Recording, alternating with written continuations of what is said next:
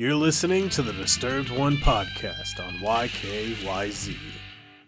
I start with my usual ritual of drinking two monster energy drinks and then head up the lift. For the uninitiated, the monsters give Sam a small boost to his stamina, basically giving me a little buffer before he loses any of his base stamina. I've taken a long break from playing, so I'm a bit worried about all my structures. I'll have to take some time to check those out at some point. The next order for Sam is kind of interesting. I'm to deliver a prototype of an autonomous delivery robot. The briefing also hints that maybe this is something I can use as well. Can't wait to find out. It takes me a moment to realize that I no longer have a reverse trike stored in the garage, which causes me to remember about something very stupid I did. I accidentally got it stuck in a river, so I go ahead and construct another one whilst laughing at my own stupidity.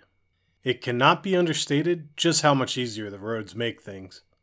I make it to the distro center without an issue and link them up to the chiral network.